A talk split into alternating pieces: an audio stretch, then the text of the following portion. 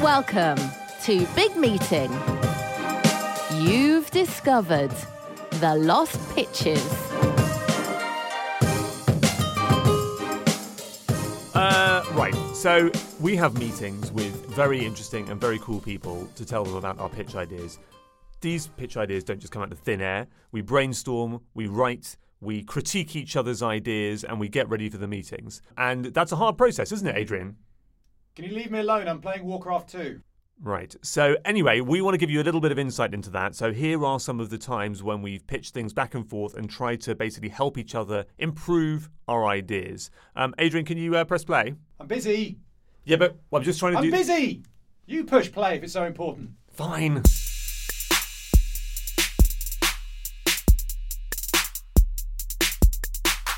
Pitch me the next one. Zero out. Drake and Michael Palin run a dry cleaning business together. When they run into trouble with NATO, only one of their legendary kinetic poems can serve as an adequate apology. But will they collate all the necessary materials in time for the G7 summit opening ceremony? Tense. Right. Striking so they business. get into co- uh, trouble with NATO. Yes. Okay. Now that involves normally some sort of that's, that'd be quite a substantial uh, issue for N- NATO to get involved. Now, I know that when you're buying or renting a house, you often get a report about the radiation in the area, Here we go. and on that report it includes A NATO code. dry dry cleaning businesses in the area because we got one of those about our flat, and it said there's a slightly higher than usual radiation uh, in the area, and we're like, what are you talking about? I don't know it's the heat or the something. That's mad. Anyway, is that why NATO get involved? Yes. Oh, oh, there How did go. you know? That was just a lucky Um, guess. Yes. Lots of radiation. Where are they Let's based? just- let's just. Uh, where are they based? Uh, Canada. Canada, fine. Let's play this out. There's a there's a radiation um, Surge. surge because the dry cleaning systems we now, as you've just explained to me, have some kind of radon beam, and they turn it up too far. Above the recommended Canadian Dry Cleaning Association levels, NATO spot this on their systems and send in uh, troops. I'm sorry. I'm just checking uh, this because I'm slightly worried that um, it, that I'm that I'm confused. I wonder if it was s- if it was a laundrette rather than a dry cleaner. Too late. Well, let's assume it's definitely anyway. It's one of the two. Maybe they maybe they have a combo business. Uh, okay, that's Yeah. fine. That's fine. Okay. Um, And when the NATO general walks into the dry cleaning General. business to say it's time to shut this down, he goes, "Aren't you Michael Palin?" And Michael Palin says, "Yes." And he says, "I love your kinetic poems." and Michael Palin says, "Well, thank you very much. I mean, it was an experimental kind of thing." Um, tell you what, G7 opening ceremony next week. Come and do one of your poems. I will kinetic poems, which, by the way, I'm imagining are s- voiceless, uh, kind of like contemporary dance pieces. moving his eyes around a yeah, lot. exactly. Yeah. Um, what, what, what? So Drake isn't really involved in this very much. No, Drake, Drake's a Drake's a business partner, and he and, and Michael Palin is, and if the guys leave. Michael Palin goes, "Well, that was lucky," and Drake says, "What the hell, man? Like, how are we going to do this? Like, I don't know anything about doing this." And Michael Palin says, "Don't worry, I'm going to teach you how to do a kinetic poem. And they've got a week to You've learn. got right? a week to learn it." and, Montage. and then the performance, I'm imagining, just blows everyone's socks off. Yeah. Is released as a single and wins Best Oscar for Best Song. Or Song, Best Performance, or Best, something. best, best, Best Kinetic Poem. tableau. Best Tableau. Shattered Treason. Venice, 1992. Ooh. A lorry makes a wrong turn and plunges to the bottom of a canal. Carrying solid blocks of pure glass, no one misses it. But those glass blocks are the key to an ancient mystery and must be united with the orb of steam deep under the ocean by midnight on the millennium, or the human race will become infertile.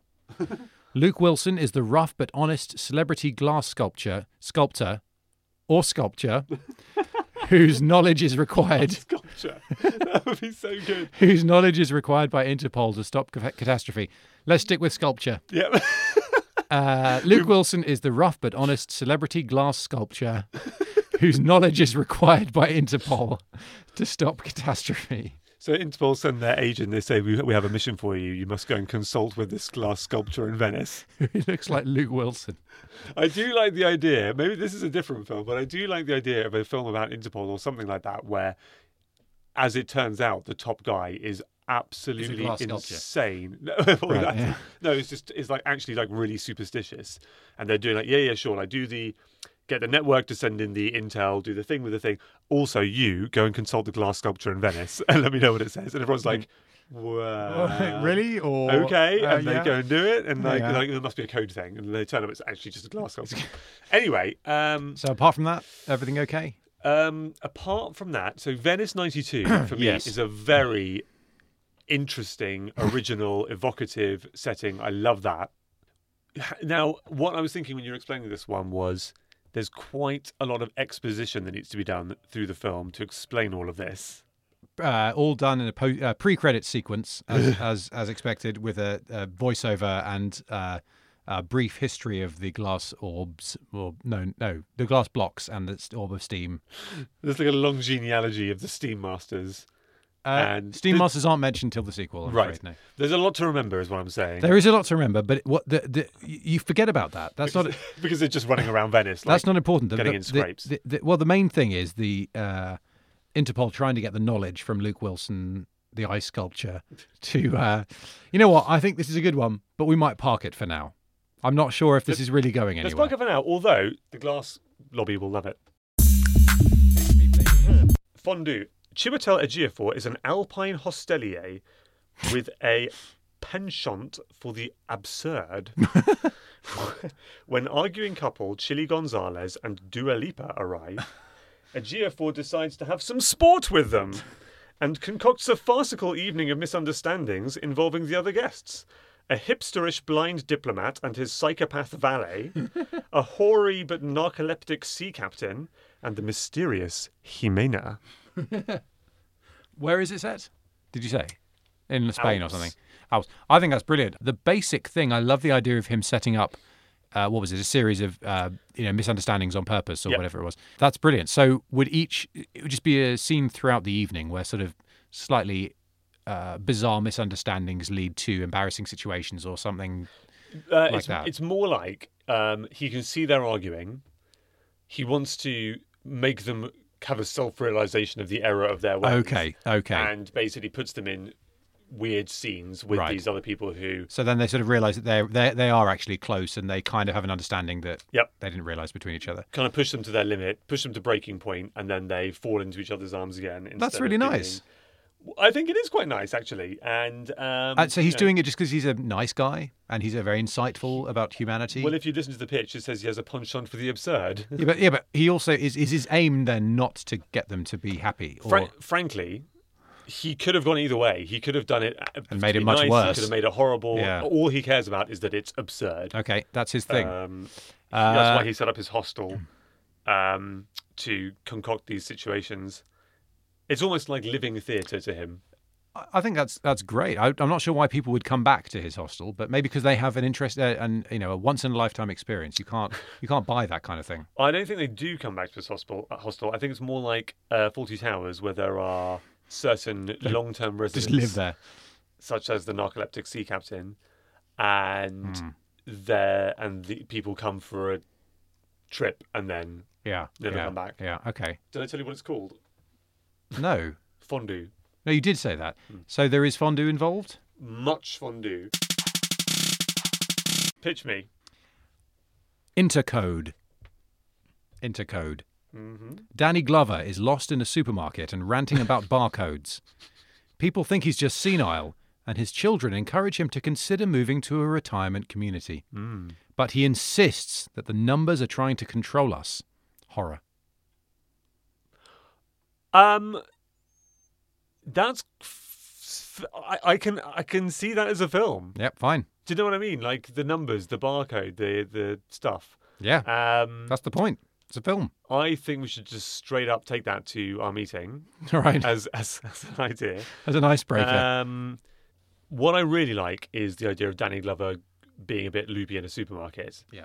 Are there scenes where he goes back to his study and there are walls just covered in equations and he's the numbers and like drawing barcodes on the wall and trying to like draw his own barcodes. Yes, And yes, scanning exactly them, that. and it never works. And then one Yeah. time he draws a barcode, and scans it, and it comes out like He goes beep, and it says the secret government facility is located at. exactly. Yeah.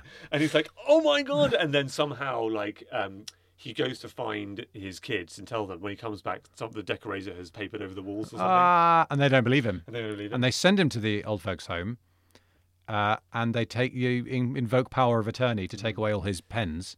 And, in and that's the, it. In the evening, he lies down on his bed and opens his eyes, and the ceiling is covered with barcodes. Pitch me. One too many. Jim Broadbent is a Premier League footballer.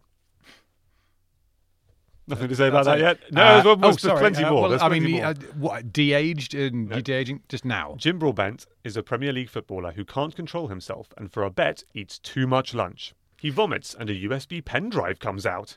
What secrets does it contain? NB, most of this film is Jim Broadbent playing football and the drive thing only happens at the end. That's that's. Um, I need to come back to my earlier point. Uh, Premier League footballer. I don't know if you've seen any these days. they they're looking less and less like Jim Broadbent all the time. uh, what what's the explanation for a middle-aged large man of little athletic ability being uh, in one of the most expensive football leagues in the world? Absolutely none. Right. In the old days, nobody cared about this kind of thing. They would have like a, they would be playing a boxer or a wrestler. Yeah. He's like some fat guy. It's Yeah, like yeah. whatever. Yeah. Same thing here. Let's let's But he's old. anti Instagram, winding the winding it back. Okay. Anti ageist. Yeah. Jim Broadbent can do what the hell he wants. Okay. Um, He also does that kind of goofy face thing that he does. So it's like, you know, you're like a f- social media like following of like millions, and you're a Premier League footballer, but Yeah. he just does this goofy thing. And um, okay, so does he do his own footballing stunts in the film, Well, or is it like in Oh. uh, Star Wars when Christopher Lee did the lightsaber stuff, and it's definitely not him? I was going to say I'm I'm okay. Listen, this is really the it's the it's the idea which is important to me here. There's two ways of filming this. Either you just give Jim Broadbent a football and say we're just going to we're going to run and gun, just just let it happen As much and as whatever we possible. get.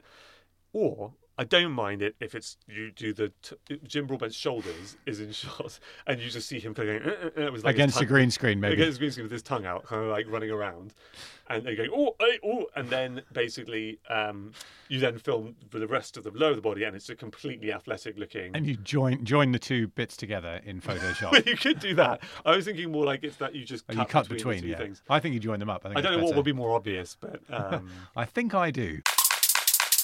pitch me. Donald Sutherland has spent his entire career at the FBI trying to finally bring down the Dominguez fruit cartel. Now in poor health, he finally figures out the final piece of the puzzle that will convict the ringleader. But he's too proud to let anyone else make the arrest. He steals a car and some shoes and does it himself. Done and dusted. I know. I mean, I don't really want to kind of make up things to comment on because it's, it's so watertight. It's a pretty straightforward film, actually. So hooked up to machines. Various machines.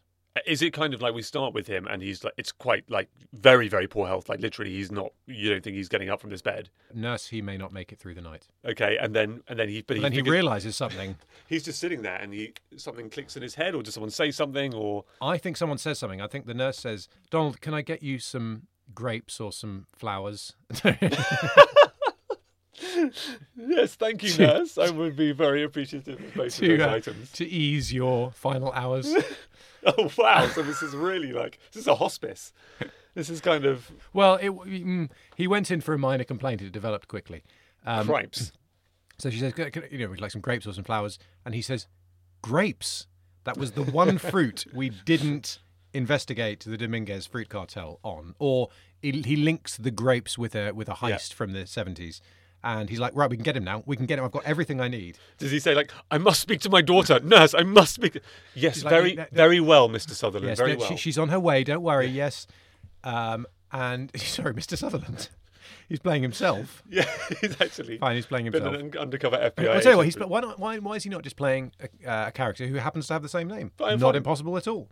Um, FBI Special Agent Donald Sutherland, uh, and there. And anyway, so yes, so he realizes that uh, he can make this take down, but he his FBI colleague, a young guy, his his partner who's like forty, comes in and says his final goodbyes just after he's realized. So you know that he has the option to tell him, okay, look, all you need to do is you need to link him with the with the grape thing in in Prague, and then we can take him down on tax returns Yeah. or whatever. He could tell him, But but he's too Ah, proud. He's too, pr- and he waits for the guy to leave the room. And you're thinking, like, well, he's hardly only got a few hours left. So he waits until the nurse is uh, gone to get a cup of tea. Yeah. And he mm, steals her shoes, manages to get to the car park through a series of deceptive acts where he, you know, takes some scalpels from next to his bed and next to his bed. Nurse leaves the scalpels there for a while. and a couple of grapes. Scalpels. And- what are scalpels for? It's a hospital. Yeah, scalpels. And he and a couple of grapes, and he goes to like the reception desk where they're all, uh, or the nurses' station, Yeah. and he like throws a grape at one of them and starts an argument between them, and then he like crawls past the nurses' station, and there's like a security guard on the door, and he throws a scalpel at the um, CCTV camera and shatters it because he got you know years of training. Uh, Great. and then he makes his way to the car park where he finds a car that has been left there in a hurry by a couple who are having a baby uh, but he thinks it's for the greater good. They'll find another way home, and he takes the car and he gets to the Dominguez Fruit Cartel Yeah, overlord, yeah. who is Office. play office. Yep, the office. He, and um, that's it. He takes down the guy. He walks straight into his office, takes down the guy. Arrest is made, and he dies happy.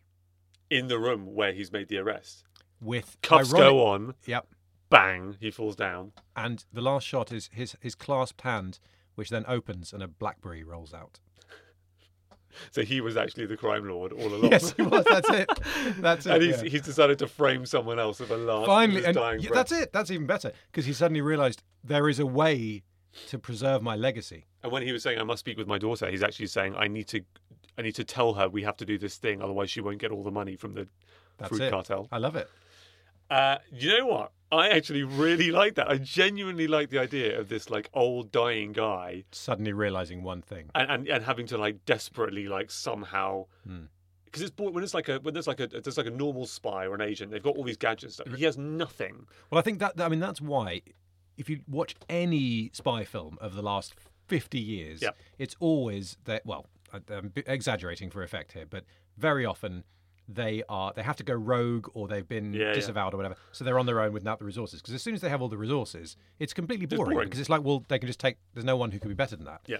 so yeah, the only thing which you'd have, and actually, I think you've you've enhanced this a lot because if it was just him deciding that he wanted to be the guy to take down the cartel, that's foolish actually because he's actually putting the world at risk by Mm. potentially dying in the process. But if it's sud- if if- if you sort of think he's an idiot the whole way through, like why are you doing this? This is Yeah, stupid. yeah, Just get- And at the end, you realize, oh my god, he was the bad guy. I thi- I think it's really good. That's it. Love it. Well, that was The Lost Pitches. Tune in soon for more Big Meeting. Subscribe. Hey, look, listen, can you just like t- the person who is next to you, can you just say to them, check out this cool podcast and we will get one more listen? If everybody does that, we will have at least a dozen more listens by the end of the week. Uh, but what if they're not sitting next to anyone? Shut up! But, but they might not be. Go and sit next to someone. Well, a stranger. Go and sit next to someone and tell them about it. Are we honestly telling people to sit next to strangers and talk to them? Go and sit next to someone you know reasonably well How well? at least one uh, they must have replied to at least one email you have sent them Ever? yes Fair enough. big meeting podcast